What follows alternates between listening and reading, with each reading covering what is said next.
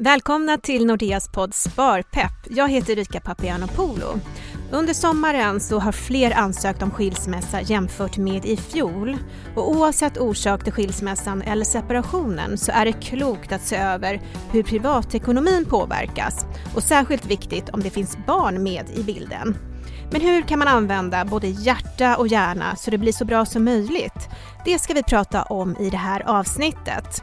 Jag säger välkommen till Caroline Törnqvist, familjerättsjurist i Nordea, och Ingra Gabrielsson som är privatekonom här i Nordea. Välkomna till Sparpepp. Tack så mycket. Tack. Ja, det här med skilsmässa eller separation, det är ju inte så lätt att hantera. Och när man väl tagit ett beslut så är det ju en hel del praktiskt att fixa med kring ekonomin och juridiken. Caroline, hur går egentligen en skilsmässa till rent formellt? Du ansöker hos tingsrätten i den kommun där du är bosatt. Och båda makarna kan självklart vara överens, och då skriver man under blanketten och skickar in den till tingsrätten och betalar en ansökningsavgift. Beroende på om man har barn under 16 år, då kan det vara fråga om en betänketid på 6 månader, eller om man inte är överens, det vill säga att bara ena maken vill skilja sig, då är det också en betänketid på 6 månader. Har man inga barn eller barnen har flyttat ut, de är över 16 år, då kan man få skilsmässan direkt.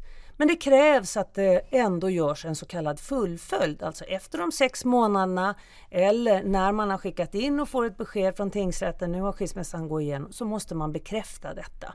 Så det är lite formella papper att skriva på. Mm. Och om man inte är gifta utan istället är sambos, vad är det för skillnad att genomföra en separation? Nej, men som sambos är du ju inte registrerad någonstans, utan då är det ju egentligen de faktiska förhållanden många gånger som avgör, det vill säga när du flyttar ut. Det kan ju vara väldigt svårt att avgöra. På många orter är det ju kanske bostadsbrist eller det är svårt att hitta ett boende för båda. Och det går att anmäla till tingsrätten och säga att nu flyttar jag ut, även om jag de facto står kvar på samma adress, och då har man 1 års frist på sig. Men det är stor skillnad på att vara sambo och att vara gift när det gäller separation och skilsmässa.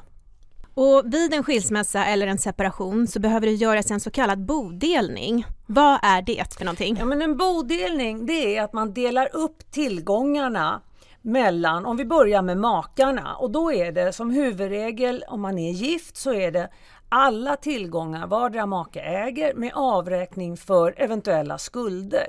Och sen så slår man ihop de här nettotillgångarna och delar med hälften. Det vill säga vardera make behåller 50% av nettotillgångarna. Och det betyder ju att den som kanske hade lite mer får behålla mindre, och den som hade lite mindre får behålla mer. Det är huvudregeln. Jag vill lägga till att har man enskild egendom i äktenskapet, då blir det inte den här hälftendelningen. Och är man sambo, det är väl lika bra att vi pratar om det med en gång, då men är precis. Det helt andra tillgångar. Då är det endast bostad som är anskaffad för det gemensamma boendet, det vill säga permanentbostaden och i bostaden ingående lösöre som delas. Men det bygger på att bostaden är anskaffad för det gemensamma, det vill säga att bostaden utgör samboegendom. Då ingår den och det lösöre eller bohag man har anskaffat. Inga andra tillgångar ingår i en bodelning mellan sambor. Det är ju jätteviktigt att ha koll på det där. För det är ju stora skillnader som du sa. Verkligen jättestora skillnader, och tyvärr upplever jag nog att många inte alltid tänker på den stora skillnad det innebär att vara gift respektive att leva som sambos. Men det är juridiskt sett väldigt stora skillnader. Och Ingela, vilka konsekvenser har en skilsmässa för sparandet och pensionen? Ja, när det gäller sparandet, om vi börjar med det då, så beror det på om det är giftorättsgods eller om man har enskild egendom. Är det giftorättsgods, då delas det ju lika, precis som Caroline redogjorde för här alldeles nyss. Men om man har enskild egendom genom ett äktenskapsförord där man kan ha angett ett specifikt konto för det här sparandet, då behåller jag det själv och tar med mig det ut ur skilsmässan. Det kan också ske genom att man har fått en gåva arv eller genom ett förmånstagarförordnande där man har föreskrivit att det här sparandet ska vara enskild egendom. Mm. Så att det är väldigt viktigt också att ha koll även på det här då, så att man vet att det här sparandet som jag sliter med, är det mitt eller vad händer vid en skilsmässa? Mm, det är sant. Har du något konkret exempel som du skulle kunna dra? Nej, men inte på rak arm egentligen, men det är klart att man har, så länge man är gift så äger man ju sitt. Så det är ju just vid en skilsmässa som det här kommer i dagen. Mm. Och det är alltid viktigt att tänka i förväg på hur blir det för oss om vi skulle gå skilda vägar, och det ska man ju göra när man är sams då, helst. Så till exempel om jag är gift, för det är jag då idag, och om jag har ett eget sparande, om jag har ett månadssparande i fonder till exempel, vad händer då vid en skilsmässa om inte vi har något juridiskt avtal eller så? Ja, det ingår ju då i de gemensamma tillgångarna som man lägger ihop och sen delar i två lika delar, och sen beror det på vad för övriga tillgångar man har, hur man fördelar det här. Men det ingår ju liksom i sammanläggningen då. Och när det gäller pension så är det ju så att en privat pensionsförsäkring ingår normalt inte i en bodelning vid skilsmässa. Och inte heller om man har en tjänstepension. Men det kan bero på avtalen, så här kan det vara värt att kolla upp det. Men som huvudregel kan man säga att de inte ingår. Okay. Mm. Man kan väl lägga till där, Ingela och Erika också, att just den enskilda egendomen, har du enskild egendom så är det du själv som ska visa att det är din enskilda egendom. Så det är precis som Ingela säger, att ha koll, att man, om man nu ärver en summa eller får en gåva, spara då det på ett separat konto så att det går att följa att det faktiskt är din enskilda egendom. För om du använder eventuell gåva eller försäkringsutbetalning med villkor om enskild egendom eller ett arv, kanske löser bort lånen i fastigheten eller något sånt, då är ju risken att den enskilda egendomen så kallat urholkas. Så även om man sparar i sitt eget namn, i ISK eller någonting, så måste man alltid ha ett sånt avtal. Man måste ha det reglerat att det ska utgöra enskild egendom, precis som Ingela säger. Precis. Och vad gäller då kring sparandet och pensionen om man är sambos? Ja, det blir ju helt följdriktigt då, som Caroline redan egentligen har beskrivit, att där är det ju helt andra och mycket, mycket färre regler som gäller, och där behåller man ju sitt helt enkelt. Var och en har behåller sitt som inte är samboegendom, och det är ju inte sparande eller pension. Precis, och här i söndags den 27 september så firades ju tjänstepensionens dag för 10:e gången. Och det är ju ett tillfälle då aktörer i pensionsbranschen och arbetsgivare och media uppmärksammar tjänstepensionen lite extra. Är det något speciellt man ska tänka på kring tjänstepensionen om man skiljer sig eller separerar?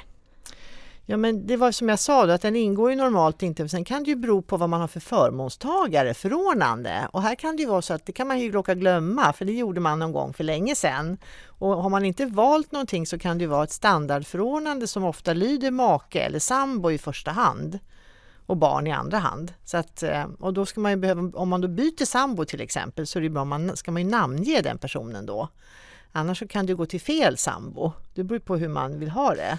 Ja, eller så kanske man vill att det ska faktiskt gå till barnen och inte den nya sambon, för det här kan ju vara sådana tjänstepensioner man har tjänat in under ett långt äktenskap och sen träffar man en ny. Så jag tror att både jag och Inglas tips när det gäller just förmånstagarförordnanden, det är att alltid göra aktiva val. Ska det vara dina barn, så skriv in barn. Ska det vara din make eller maka, då skriv din make/maka. Och lägg gärna till på de försäkringar där det går att det kanske ska utgöra mottagarens enskilda egendom. Ja, det kan du skriva in i ett förmånstagarförordnande på de flesta försäkringar. Sen är det ju det här att se över också. Hur tänker du då? Jag tänker att man måste kolla igenom de här typen av avtal några gånger över livet faktiskt, för att det ändrar sig. Man, som sagt, barnen, det kan komma till barn och man kanske byter man eller sambo, eller det händer saker i livet. Man ärver en stor summa pengar. Man vill liksom tänka om på de här områdena. Och det är viktigt att man tittar över alla de här delarna för att se att stämmer det här nu med mina önskemål fortfarande. Och i den aktuella situation jag hamnar. Ja. Lite grann tror jag det här att varje gång det sker en förändring i livet, då bör man, som Ingela säger, verkligen sätta sig ner och gå igenom. Om någonting händer, vad gäller? Det tycker jag är jätteviktigt. är klokt. Men om man då är helt överens om hur man ska dela upp sina tillgångar, behöver man koppla in en jurist då? Ja, snälla rara, du frågar en familjerättsjurist. Nej, men jag tycker väl kanske att det är självklart, det finns inget krav på att du måste ta in en familjerättsjurist eller en jurist som kan det här. Men mitt råd är väl ändå att göra det, därför att många gånger befinner man sig kanske i en lite upprörd situation. Det är inte säkert att båda parter är lika överens som man tror att man är. Den ena kan känna sig mer underlägsen den andra.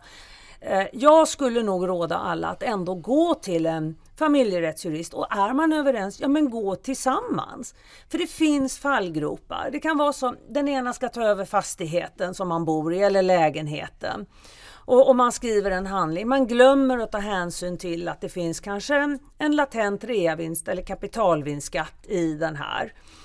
Det kan finnas gamla uppskov med reavinst, det kan finnas andra saker som kan vara viktigt att tänka på. Och det är väl ganska klokt att ta den summa det kostar att träffa en familjerättsjurist för att reda ut och undvika framtida konflikter när man kommer på om några år att varför var ingen som sa det här eller det här till mig. Så att det handlar väl mer om att man ska få de goda råd och tips man kan få, vilket väldigt många familjerättsjurister är väldigt duktiga på att hjälpa till med. Eller ekonomer, att man tittar på de här bitarna och tar lite klok hjälp. Det skulle jag nog rekommendera. Ja, så svar på frågan är att man måste inte, men det kan vara väldigt bra att kontakta en jurist i de här sammanhangen. Ja, Ingela, när ett hem ska bli två, då blir det ju dubbla utgifter jämfört med tidigare. Vad kan man tänka på då? Ja, det kan ju bli väldigt tufft eftersom dubbla utgifter, men var och en ska ju bära sina egna utgifter jämfört med innan. Och det är ju det som man måste verkligen sätta sig in i vad det blir för konsekvenser. Och då är det den kära gamla budgeten som vi måste ta fram. För att få koll på vad har jag för inkomster nu, vad har jag för utgifter som jag själv ska stå för i fortsättningen. Så att man får klart för sig vad det är för nya villkor som gäller helt enkelt för den här nya situationen. Och då är det viktigt att man tittar på vad man har för olika typer av utgifter och vad man möjligen kan dra ner på. För det är ju där man kan göra förändringen. Inkomsten är som den är. Men på utgiftssidan finns det en del att göra faktiskt. Det kan vara både små och stora utgifter som man kan granska. Det kan handla om abonnemang och streamingtjänster och allt möjligt som man kan plocka på sig för det verkar så billigt och det är gratis i 3 månader. Men det där blir pengar i slutändan. Ja. Så att sånt där ska man försöka trassla sig ur och bestämma sig för att man nöjer sig med kanske en sån tjänst och så vidare, så får man titta igenom saker på det med den utgångspunkten. Men vad kan det finnas för fler ekonomiska utmaningar? Jo, men det som är viktigt att ta upp här är ju sparandet. För att det finns ju många tjejer framförallt kan ha lite dåligt eget sparande. Vi har ju förmåga att tänka på andra för oss själva. Oroar oss för barnens framtid och sparar till barnen, men glömmer att spara till oss själva. Och det blir ganska hårt i en sån här situation. Så därför är det viktigt, har man inte haft ett sparande eget så måste man försöka starta ett. Och det kan räcka med, för man börjar med 100 kronor i månaden. Så är man igång och gör det automatiskt, och vänjer man sig vid att det här inte är tillgängligt. Och man bygger sakta upp en buffert och en trygghet. Det är jätteviktigt. Ja. Och där kan man väl också vända på det du säger, Ingela, och säga så här att har du haft ett sparande men känner att oj, nu blev det väldigt ansträngt, precis som du sa med dubbla boenden och kostnader. Ja, men välj att spara lite grann. Sluta inte att spara. Nej, just det. För det kan ju vara under en period har jag kanske inte råd med mer än 50 kronor. Men det är bättre det än ingenting alls. Därför att om du gör det långsiktigt så, precis som du säger, så är det ju ändå en buffert om någonting skulle hända oförutsett för dig. Ja, man har den här tryggheten och bara den här känslan att veta att jag har liksom tänkt på det här om någonting skulle hända. Just att det absolut, så är det för alla. Det går upp och ner genom livet. Så att man ska inte tro att man kan spara lika mycket hela tiden om man nu är väldigt duktig på det från början, utan man får räkna med att det får dras ner och dras upp. Och det gör ingenting. Bara man håller i det liksom. Det är uthålligheten som är bra. Precis, och så kan man ju tänka lite mer kanske på sina utgifter, men man kan skippa den där latten på stan. Jag menar, det är 50-60 spänn, det kan ju gå rakt in i sparandet istället. Ja, det är ju många tusenlappar på ett år. Så att det många latter man kan spara på. Det blir mycket godare om man gör den själv, är det inte så? Jo, så är det ju. Så är det. Det är så. Ja, men Vad finns det mer? Några praktiska tips för att underlätta och undvika eventuella konflikter som kanske lätt kan uppstå i en sån här situation? Ja, då är det ju viktigt att man försöker ta det lugnt ändå, lite sansat. Och det som man ska göra, det är att man redan från början ska reda ut de här sakerna. När man är sams, prata om hur man ska lägga upp ekonomin så att den blir balanserad och schysst. Då blir det mycket lättare att dela på sig. Än att man ska ta den diskussionen då, när man redan är liksom i affekt. Det blir inte bra. Nej. Så det är väl grundtipset tycker jag. Jag håller helt med om det. Att liksom, för vågar man eller kan man inte prata om de här sakerna när man är både kär och lycklig och kanske har passionen där som vi pratade om tidigare idag. Så är ju frågan, hur ska du då kunna diskutera de här sakerna sansat när man inte är överens? Så att det är väl, tror jag, vårat grundtips att våga prata. Och det finns inga dumma frågor. Jag skulle nog säga att både du, Ingela, och jag, vi pratar ju mycket om det här. Våra kollegor ute på bankkontor i landet. Det finns många kloka som man kan gå in och fråga. Hur ska jag tänka? Hur ska jag göra? Skaffa kunskap. Våga fråga. Men liksom känn att ni själva förstår vad betyder det här för mig. Och känner ni er i underläge, då måste ni våga ta upp diskussionen. För det är inte bra annars, tycker jag. Nej, visst. Det handlar om det blir en maktförskjutning helt enkelt, kan man säga, i en relation. Om man inte har något sån här jämställda ekonomier. Och det blir inte bra i långa loppet. Nej, och man vill ju ha koll på sin egen situation, tänker jag. Oavsett om man är man eller kvinna och så. Ha koll på läget helt enkelt. Nu hoppar jag lite här, men jag kommer ändå tänka på det just nu. Och det är att det som vi har sett i undersökningar är att kvinnor har fått mycket, mycket större inblick i sin egen ekonomi och hushållsekonomi genom de nya digitala verktygen. För där är ju så uppenbart hur det ser ut på kontorna och lätt att titta. Så att det har blivit tillgängligt för alla på det viset, och vilket det blir ju en styrka att man kan se själv hur det ser ut och inte förlita sig på en partner. Nej, det är jättebra. Lite mer transparens. Ja, absolut. Och då kanske lättare. Och så finns det ju så mycket, man pratar ju mycket mer om det här med sparande och ekonomi. Det är bara att man kollar sociala medier idag så är det ju på tapeten överallt i alla åldrar. Ja. Och då kanske man vågar mer frågor, man tycker det är svårt i början och så. Så då tar man lite mera tips med varandra och så. Exakt, och man kanske vågar prata lite mer med sina kompisar och vänner. Hur gör ni och hur funkar det här? Och det finns ju någonting som jag tycker är så konstigt. Det är ju lite fult att prata om pengar. Och många tror att men det där behöver man bara prata om man har väldigt god ekonomi. Men jag skulle vilja säga att det här är lika viktigt för oss alla. Samma med, och många gånger man investerar i en bostad. Vad innebär det här? Att man liksom verkligen tänker till. Det är den största investering vi gör. Och det kan vara att man har möjlighet att köpa en större bostad för att den ena parten har lite mer bättre ekonomi än den andra. Men det där kan förändras under åren. Men att man vågar ta de här diskussionerna alldeles oavsett om man har ett stort eller ett litet sparande eller kapital eller hur vi nu ska uttrycka det. För det är lika viktigt för oss alla, man som kvinna eller vad man nu tillhör för olika kön och så, att ha koll på sin situation. Det är bara du själv som kan ha det, tycker jag. Jo, det är riktigt. Man måste ta ansvaret själv och sätta sig in i så att man förstår hur det funkar och konsekvenserna av de val man gör. Det är viktigt också. Verkligen. Och att man gör det från början. För det är, som vi båda är inne på, att när man väl har kommit så långt att man bestämmer sig för att separera. Det finns ju en anledning. Man är inte 100% sams och ska fortsätta vara vänner i resten av livet. Alltså det kanske händer en på miljarden, men jag tror inte riktigt på det i långa loppet. Utan vi har någonting som gnager. Ja, men det är det. Och vi har ett ansvar. Men när man är på plats då i den nya tillvaron och landat, hur kan man då göra för att ha koll på ekonomin och de nya kostnaderna? Ja, det var ju det som jag redan drog till med här för, bland annat de digitala hjälpmedlen som finns idag med en bankapp och mobilt bank-ID, Swish och alla de här. Att man tar till sig den nya tekniken och sätter sig in i hur det funkar, för det är så otroligt enkelt och smidigt så att man blir ju glatt överraskad faktiskt. Och om man känner sig osäker på det här så är det ju inte heller något att skämmas för. Det är man ju gott sällskap, men då ska man ju be om hjälp och fråga och se till så att man verkligen får tag på de här grejerna. För då har du en helt annan möjlighet att få ordning på ekonomin i fortsättningen. Mm. Och som du nämnde innan också, kanske göra en budget, även om man tycker det låter lite tråkigt, så det är ett sätt att få koll. Du kan sätta igång ditt sparande enkelt, du kan hela tiden titta vid dina utgifter och hur mycket jag har kvar nu och så vidare. Kolla vad var jag köpte förra veckan egentligen. Mm. Det ser man ju direkt om man går in i sin app och tittar. Mm. Jag tänker att situationen blir ju annorlunda när man inte har två inkomster längre. Just det. Det är viktigt att ha koll på hur mycket man har kvar hela tiden, tänker jag då, för att klara sig till nästa lön och så vidare, så att man verkligen ser det. Man förstår vad det finns för utrymmen för konsumtion. Mm. Det kan ju vara så att man befinner sig, den ena parten känner sig väldigt förfördelad och är väldigt besviken och kanske till och med bitter, och då är väl det här att våga ta sig an ett nytt område som den nya tekniken. Det är väl fantastiskt, det kanske blir till och med en aha-upplevelse. Jag vet ju själv att det är en tröskel att göra det, men det är, kanske har man barn som man kan be om hjälp, de är fantastiskt duktiga tycker jag.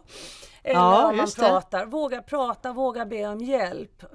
För ju förr jag tror att du tar tag i det här efter en separation och så här, så att du hamnar i det, desto bättre hoppas och tror jag att man kanske mår. Då är det åtminstone ett mindre orosmoment. Ekonomin oroar oss ju på många sätt. Mm. Det handlar ju om det här med att man känner att man har kontroll på och kan styra över sin ekonomi. Det blir ju en helt annan känsla direkt. Ja, visst är det så. Ja. Mm. Absolut. Finns det några försäkringar som kan vara bra att ha och som kan stärka det ekonomiska skyddsnätet efter skilsmässan eller separationen? Ja, det är de här som man alltid ska ha. Det är till exempel att man är med i A-kassan och kanske förstärker det med en inkomstförsäkring också, som då täcker upp över det taket som A-kassan ger till. Och sen är det viktigt förstås att man har en sjuk- och olycksfallsförsäkring och kanske en livförsäkring. Men det är ju viktigt här att man kollar så att man kanske har det redan i sitt arbete, till exempel via en tjänstepension eller gruppavtal som många arbetsgivare erbjuder. Så att man kan börja med att titta där, och har man inte det så brukar det vara väldigt förmånligt att teckna de här försäkringarna via ett sådant gruppavtal som många arbetsgivare erbjuder. Men det är bra att kolla så att man inte heller liksom dubbelförsäkrar sig, för det är onödig utgift. Ja, visst. Ja. Mm. Mm. Mm. Har du någonting att tillägga? Nej, men jag delar helt den uppfattningen. Och jag tycker ju just det här med försäkringar är så viktigt. Mm. Det är också en form av sparande. Och jag vill än en gång tycka på det som Ingela var inne på tidigare. Att när du skaffar olika, till exempel en livförsäkring, var noga med att se vem är det som får den här livförsäkringen. Mm. Vem har jag som förmånstagare på den här livförsäkringen? Det kan ju också vara att den ena, om man nu blir sambo på nytt, det är ju nästa steg. Men alltså försäkringar är verkligen någonting som vi måste tänka till på mycket mer. Det är liksom ett bra komplement till vårt kanske vanliga sparande. Man kan ha sparande på många olika sätt, och man får inte bortse från försäkringar. Nej, och en annan väldigt viktig försäkring är ju förstås hemförsäkringen. Ja. När man skaffar sig ett nytt eget boende, att man inte glömmer det. Det är jätteviktigt. Mm. Mm. Tiden går snabbt när man sitter här och pratar med er. Men jag tänker, är det någonting ni skulle vilja skicka med till lyssnarna? Antingen om man står inför att man ska gifta sig eller bli sambos, eller att man då har kommit fram till ett beslut att man ska skilja sig eller separera. Ja, men om jag får börja då, så skulle jag vilja säga att om ni står inför att kanske bli sambos eller ni ska gifta er. Många har ju fått skjuta på sina bröllop i år och kanske gör det till nästa år istället. Lägg in en liten peng i bröllopsbudgeten. Träffa en familjerättsjurist och sätt er in i vad innebär det här för just oss. Och det är kanske extra viktigt om ni har haft relationer sedan tidigare och kommer in med lite olika ekonomiska förutsättningar. Och det gäller ju både sambor och blivande sambor och blivande makar. Och det här är ju inget som hindrar att om man är gifta, att man dessutom under äktenskapet, om man nu känner att jag har inte riktigt koll, vad skrev vi i vårt äktenskapsförord för länge sedan? Ja, det är en offentlig handling, det går att plocka fram från Skatteverket. Ta fram och träffa en jurist och gå igenom. För sen när man väl står inför skilsmässa, vad säger du då, Ingela? Ja, precis. Ja, då gäller det. Då tycker jag det är väldigt viktigt att man försöker ta det lugnt ändå. Försöker prata tillsammans om ekonomin. Och då tycker jag att man ska göra en gemensam budget som as is. Så här ser det ut idag. Det är så här vi har levt fram till nu. Då har vi haft de här inkomsterna och de här utgifterna och kanske det här sparandet och så vidare, försäkringar. Så att man får klart för sig, okej, det är det här och nu ska vi dela på det här och då blir det så här, då ska jag med min inkomst ta de här utgifterna, jag måste komma ihåg de här försäkringarna och så vidare så att det här blir bra för oss båda. Det tycker jag är jätteviktigt. Att man ger varandra den chansen oavsett att man kanske finns en irritation eller besvikelse och sånt. Man ändå försöker göra det för det blir så mycket bättre sen. Man får agera professionellt helt enkelt även om man kanske inte alltid är. Men också ta hjälp av en tredje person som kan hjälpa till. Det kan vara en bankrådgivare eller en jurist eller någonting liknande som kan vara opartisk och kan se det hela lite lugnare och utifrån. Det är ju jättebra också. Men precis. Mm. För det var ju faktiskt min sista fråga. Hur kan Nordea hjälpa till i sådana här frågor? Ja, det är ju så att vi lägger kontinuerligt ut generella råd och tips kring olika ekonomiska frågor i olika kanaler. Och där agerar ju både Caroline och jag på olika sätt. Så att där finns ju vi att hitta. Mm. Du har ju din blogg till exempel. Just det, precis. Ja, och vi gör ju filmer. Och... Jag gör korta filmer så att vi syns ju ganska mycket i sociala medier. Och vi skriver också ganska mycket artiklar som publiceras på Nordeas olika kanaler eller... Nordea.com och Nordea.se och så. Så att, jag tycker det är våga prata om det här och våga fråga som Ingela säger. Alltså ta hjälp. Och skaffa kunskap. Ja. Läs det som finns också. Det finns jättemycket. Och vi försöker ju verkligen tänka på att vi ska försöka delge våra kunskaper på ett bra sätt så att man kan ta till sig det. Och på det sättet sen kunna fatta bra beslut för egen del. Mm. Det låter jättebra. Då säger jag tack så jättemycket Ingra Gabrielsson och Caroline Törnqvist för att ni var med i Sparpepp idag. Tack. Det är alltid bra att fundera på om man kan stå på egna ben med sin egen ekonomi om det skulle behövas. Och jag hoppas att ni har fått lite bra tips kring de här viktiga frågorna. Och som sagt, kolla in nordea.se och nordea.com och våra sociala medier för mer inspiration. Vi hörs om 2 veckor igen. Ha det fint!